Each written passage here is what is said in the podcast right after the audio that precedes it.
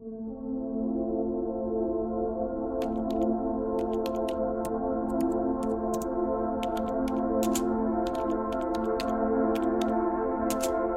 back in 2010, you'd be hard pressed to find any UFC fights online outside of illegal websites to stream them, or just hitting up MMA Core like a true fan. But one thing we did have was the golden age of YouTube highlight reels, and if you were just getting into the sport like me, guys like Bas Rutten and Mirko Cro Cop were absolutely mesmerizing to watch.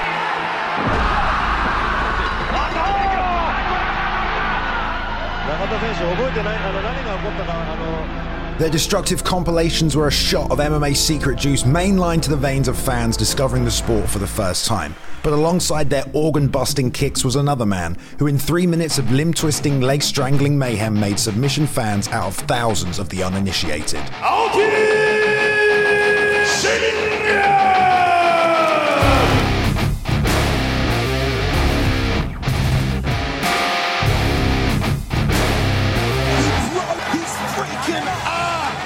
His flat out aggressive pursuit of the submission took him to the heights of the pound for pound list, and while the final war of Japanese versus US MMA raged, he emerged as another bad boy alongside the likes of the Diaz brothers, a skinny looking guy whose cocky attitude polarized the MMA world with equal talent for masterful submissions and the Stockton salute. At a time when the guard game was considered dead in MMA, Aoki emerged as the most dangerous man off his back. This is a story of white hot feuds, rivalry six years in the making, an unremorseful limb snapping grappling machine, and a cross promotion championship event that had never been seen before in MMA history.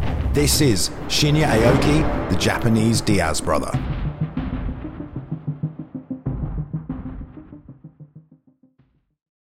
Chapter 1 Traditional Beginnings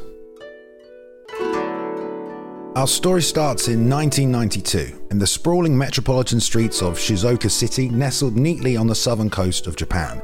Its name means calm hills, but would produce one of the most violent grapplers to ever walk inside a ring. A nine year old Shinya Aoki is glued to the television screen, watching the Barcelona Olympic Games, where two men, Hidehiko Yoshida and Toshihiko Koga, battle through their brackets and make history as they win two gold medals in judo for Japan.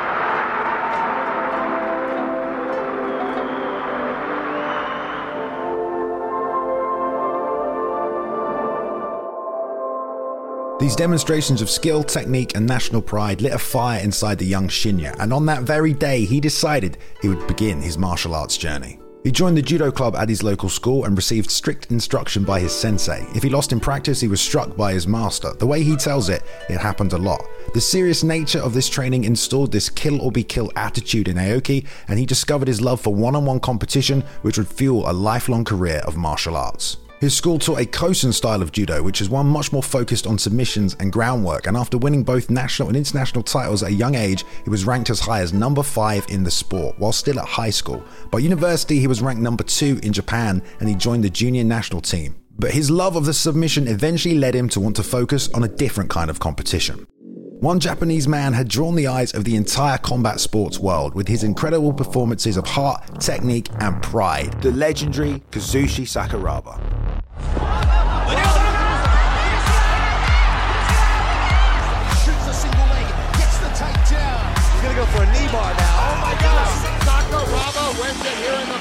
Aoki was once again inspired and wanted to get involved in BJJ and MMA. At the Paraestra Shooto gym, under the guise of another Japanese legend, Aoki began his transformation into one of the most deadly men on the planet.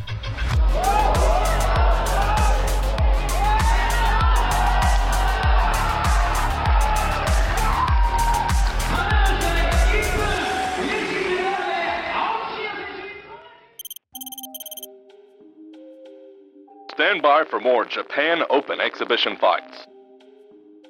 Before Pride, before even the UFC had really begun to take off, the Vale Tudo tournaments of Japan in the early 90s drew martial artists from all around the world to compete in no holds barred competition. These events were born from the Japanese Shooto scene and didn't have things like weight classes. The first event in 1994 was a huge success with Rickson Gracie winning, but in 1995, one man would enter representing Japan, outsized and outweighed by every single opponent he faced. His name? Yuki Nakai, a judo champion and shoot fighter who weighed just 135 pounds. His first fight of the night would be against the 6 foot 5 Gerard Gordeau. In what became a bloody, grueling war, Gordeau laid on the punishment, and when the ref didn't stop the fight, he eye gouged Yuki, giving him an injury that would leave him blinded in one eye for the rest of his life.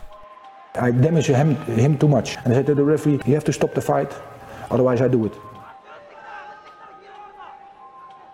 And I put the eye out. He's blind, okay. It's a fault of the referee. Nakai actually survived, and in the third round, he managed to lock in a heel hook, forcing the Dutchman to tap.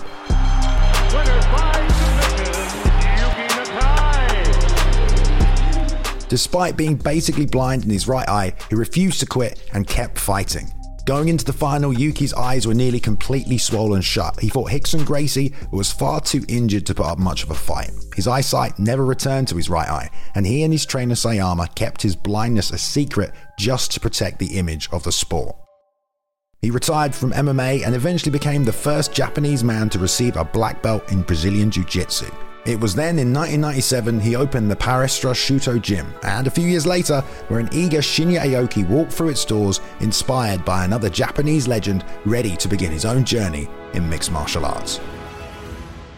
Chapter 2 Tobikan Judan, the master of flying submissions. With his judo black belt already wrapped around his waist, he began studying BJJ and Shooto with Nakai, quickly advancing to the rank of A class Shooto expert and eventually being awarded his black belt and a position teaching at the school.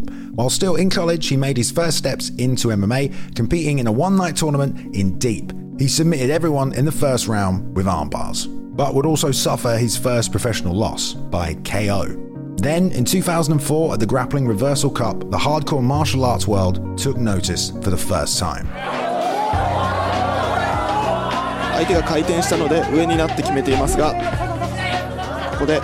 Kuniyoshi Hironaka's arm was broken, and the master of flying submissions, the Tobikan Judan, had been born. He would then follow this performance up a few months later, making his first appearance in Shooto.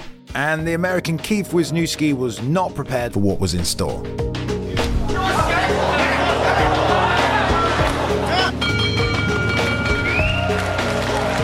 Aoki was collecting arms left and right. However, in August, Shinya would face his first major setback, and in one night at Shooto Alive Road, two historic rivalries would begin.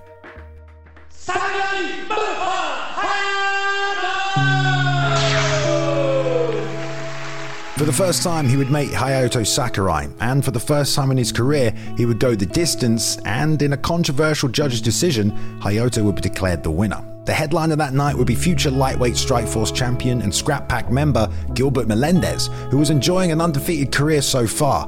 But their appearance together on this card set the wheels of fate in motion for a truly historic matchup that would later define an era of MMA. Now a rising star on his way to the top, Aoki's next fight would be for the Shooto middleweight title.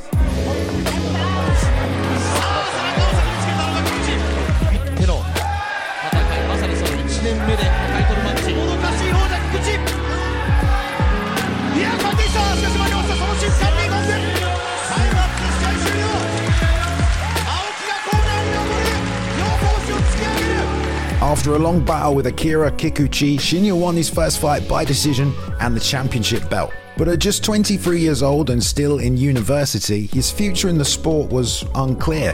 He admitted that the cash prize was minimal, even as a champion. It certainly wasn't enough for him to make a living, and so, in a move that surprised everyone, one of the hottest new prospects in Japan left the sport entirely to start a completely different career. A month after winning the title, Aoki graduated from university, and his next choice was to go into the police force in his home city, telling media outlets he wanted to defend Japan. This would require six months of training, and as an officer of the law, he would not be able to compete in the sport.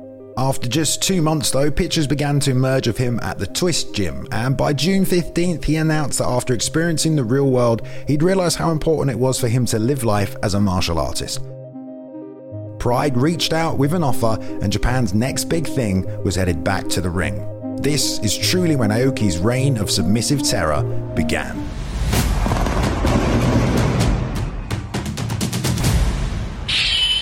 Chapter 3 Pride Fighting Championships. In August 2006, he made his first appearance at Bushido 12, squaring off against the cult icon Jason Black, who'd been on one of the greatest win streaks in MMA history. Shinya wasted no time, pulling guard and slapping on a deadly triangle, forcing Black to tap in just under two minutes. It was a hell of a way to make a return to the sport. Uh, Aoki wins his debut in very impressive fashion Earlier that night, though, on the other side of the world, coincidentally, Nick Diaz also picked up a submission of the night, tapping Josh Neer in the UFC. Nick Diaz!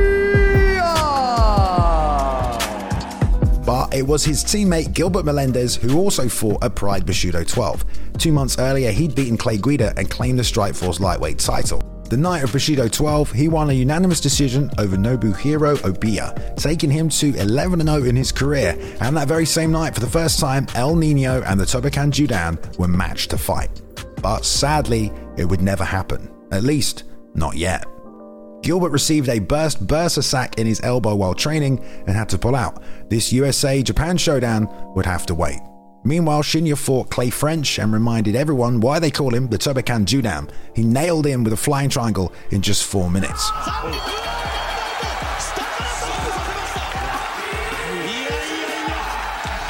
He grabbed a hot mic and called Gilbert into the ring, and they agreed that the upcoming New Year's show, we'd finally get the lightweight matchup we'd all been waiting for.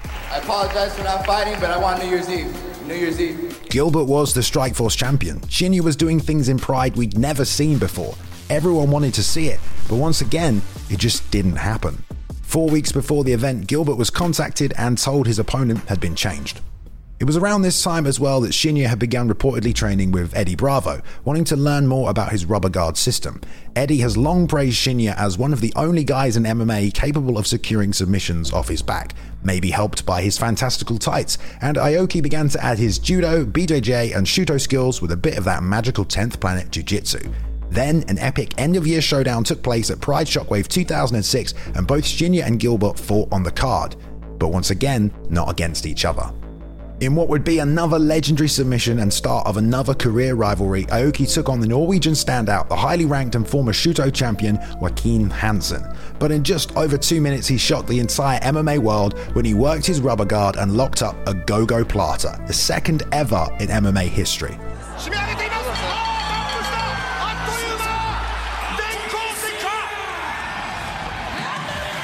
That shit hit the MMA forums like a Joe Rogan Photoshop contest, and he pulled it off just two months before Nick would hit his own go-go against Gomi later at Pride 33.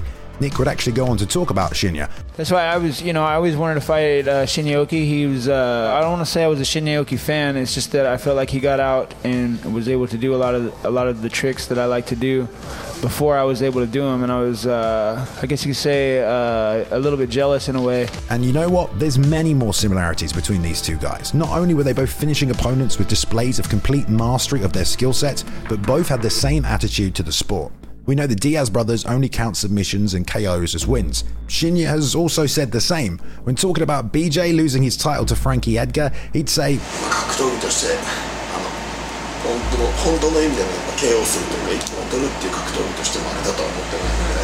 And the Diaz attitude of kill or be killed? Yeah, Aoki had that in spades, telling media at points, I can risk my life if needs be. Fighting isn't about technique, but about instinct and heart. One tough guy will stand, another tough guy will fall. On the same night Shinya pulled off the Gogo Plata, Gilbert managed to pull off a unanimous decision over Kawajiri. And despite even the commentators talking about it after his hand was raised, Shinya and Gilbert would not be matched up. In fact, Gilbert would never compete in Pride again. In the wake of the Zuffa purchase, Pride faded into memory and Shinya was set on a new path to glory. Chapter 4 Living the Dream. Much of the MMA world mourned Pride's passing, and let's face it, they still do. But some of the company's executives, in association with FEG, the Fighting and Entertainment Group, and M1 Global, the Russian promotion, decided they should put on one final massive event to say farewell to Pride. They named it Yarennoka. I know most of you know the big Pride stars Cro Cop, Vanderlei, of course, Fedor, but you know who headlined the farewell show? Yeah, they picked Shinya Aoki. And if you didn't know how big a star he was, well, now you know. Fedor fought Hongman Choi. Once again, Gill came back on the same card as Aoki, but not against him, and would be handed his first ever loss at the hands of the judges. Shinya then headlined the event against a judo silver medalist who stepped in after the K1 Heroes champion pulled out, and all the fighters gathered in the ring after the countdown of the new year to say a final goodbye to Pride.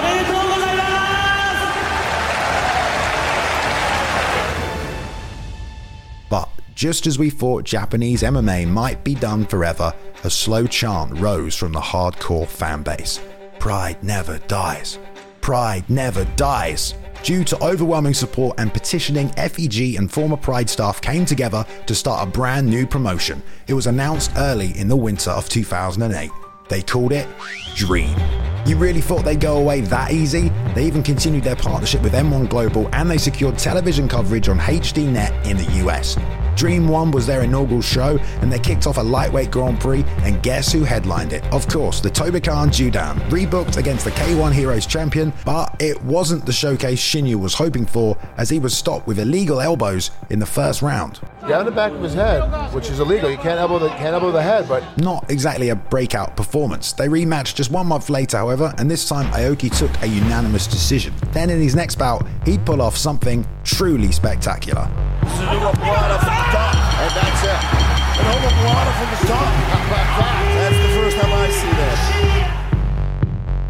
Just when the MMA world thought they'd seen it all, Aoki hit a mounted go-go Plata, the first of its kind in any major promotion.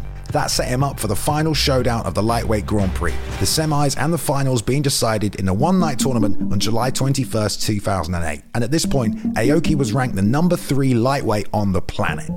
It would be Aoki's fourth and fifth fight in just four months, and the paths of Nick Diaz and Aoki almost looked to cross and compete on the same event, as Nick was supposed to fight for the inaugural title, but the Stockton man pulled out due to contract obligations with Elite XC. After an incredibly grueling grappling battle with MMA legend Caol Uno, Aoki just had an hour and a half to recover before he's walking out to the finals against former foe, the Norwegian Joaquin Hansen. Destiny had led him to this moment to claim another title, the biggest in Japanese MMA in the brand new promotion to become the inaugural champion, but sadly, it was not meant to be. And we shall see. The championship is on. The dream is about to become real for either Aoki or Hansen. Hansen swings and misses, and Aoki grabs him and wants to get it to the ground naturally, and he does. This is what Aoki wants. This is exactly the game plan that Aoki has followed There to we go. perfection. Hansen now able to get free. Uh, he knew that it was going to come, and he knew it was real easy out. Hansen tries to come in with the Superman, and he delivers a good punch. He has Aoki in trouble. Hansen, he's got him! He's I done it. He's done it.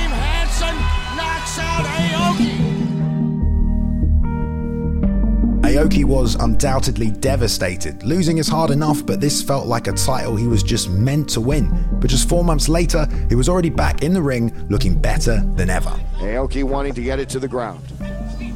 Has the back. Got the headlock on it at the moment. And that's it. Aoki can make it happen quickly.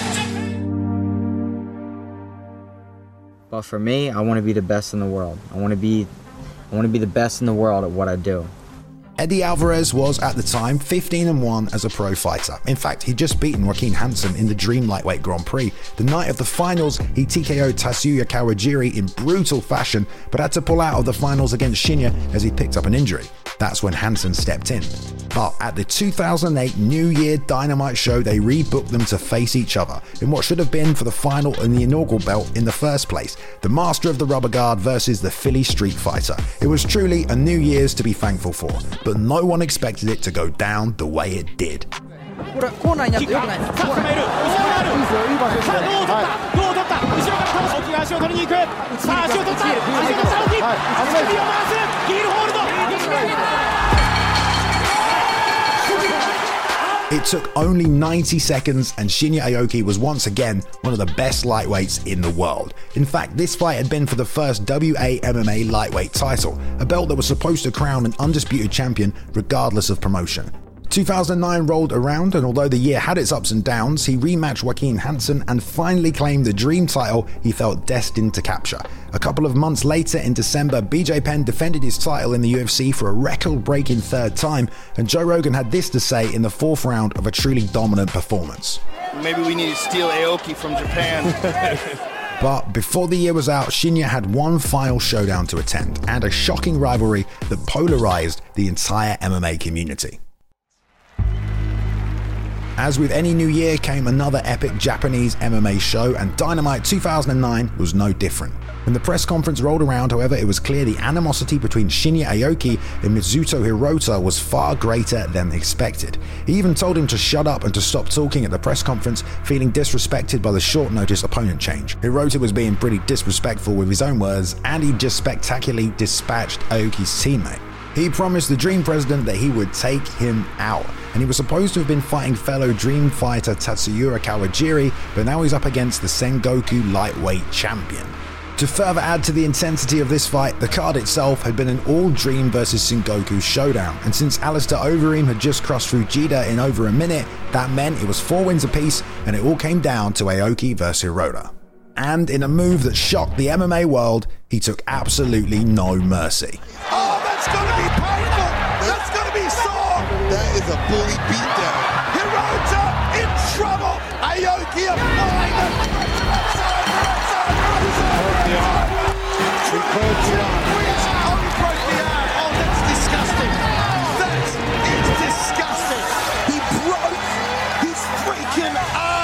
Hirota refused to tap, and Shinya spared nothing in his celebration. His performance dominated the headlines of MMA media the following week.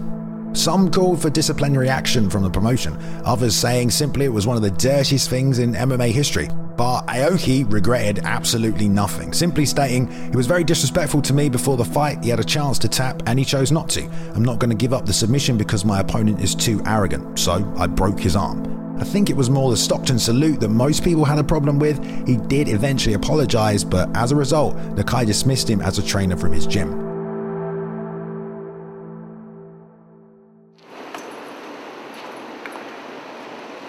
The hype surrounding this New Year's Eve card finish would propel him into 2010 with even more stakes on the line, this time carrying the legacy of Japanese MMA on his shoulders as he travelled overseas for the first time. Chapter 5 USA versus Japan. During the heights of Pride, there was always an ongoing debate within the MMA community about which promotion truly had the best fighters. They were also, without a doubt, the two largest markets for the sport. There was even a time it was announced that Sakuraba and Fujita would be making their way to the UFC, and Chuck went over to compete in the Pride Middleweight Grand Prix. The Iceman did his part, but uh, the Japanese fighters never did make their way to the US. And even when Pride was purchased by the UFC, a lot of the fighters didn't have proper contracts. It worked nothing like Dana and the boys were running their promotion, and many of their big names just went elsewhere. But there was one man who'd already been working alongside Japanese promoters since his kickboxing days, and with his connections from K1 Promotions, Scott Coker was able to sign a deal never before seen in MMA history. He sat down with the heads of Dream to finally bring the fans the matchup they'd been waiting nearly six years for. It would be champion versus champion, a unification of three of the biggest titles in MMA. The Strikeforce lightweight champion Gilbert Melendez and Dream and Shooto champion Shinya Aoki would finally meet after nearly crossing paths several times in the last decade. And it was going to happen in the US. Funnily enough, though, one champion from Dream had already made their way over just four months earlier, Marius Zaromskis, and guess who welcomed him to America? Zaromskis' legs are gone. They're absolutely wide.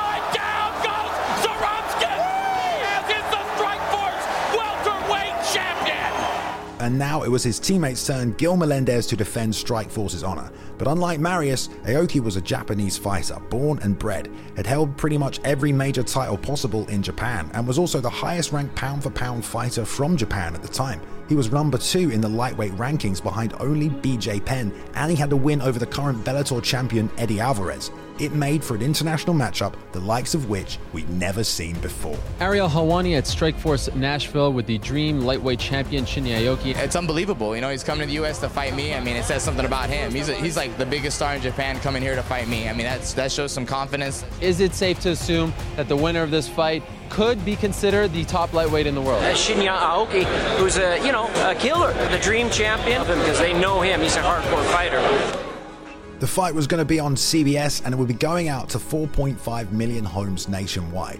But Aoki made it clear that this was about Japanese MMA versus American MMA. He went so far as to say if Japan lost, they would become a colony for US martial arts. Gil had been training hard with Nick, who apparently uncharacteristically had been on time to every training session, and would himself be going to Japan to fight Sakurai the following month. So, with the hype across the MMA community reaching a fever pitch, it all went down at the Strikeforce Nashville card.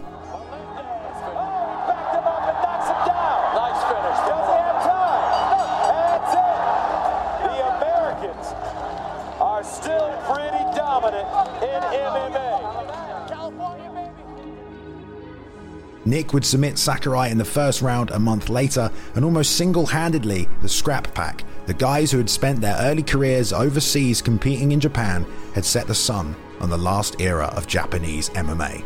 But things weren't for Aoki. Across the next five years of competition, he'd pick up 16 more wins, 10 of them by submission, losing only once when he went to Bellator to fight Eddie Alvarez.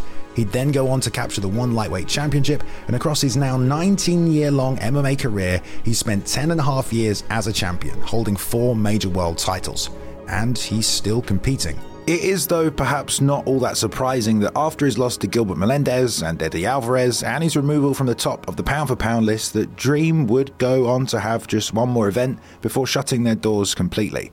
It was far more symbolic than it was literal, but their fallen star Aoki, after his legendary streak and years at the top, was no longer truly one of the best in the world, and the collapse of Japanese MMA that happened all around him truly shows how much he meant to that community. Being a true specialist in one area of combat sports has almost completely died out in MMA, but the legend of the Tobikan Judan will always live on. A man with a killer submission instinct since his early days as a young judoka, and a highlight reel that continues to make people who have only ever enjoyed knockouts fans of the art of submission.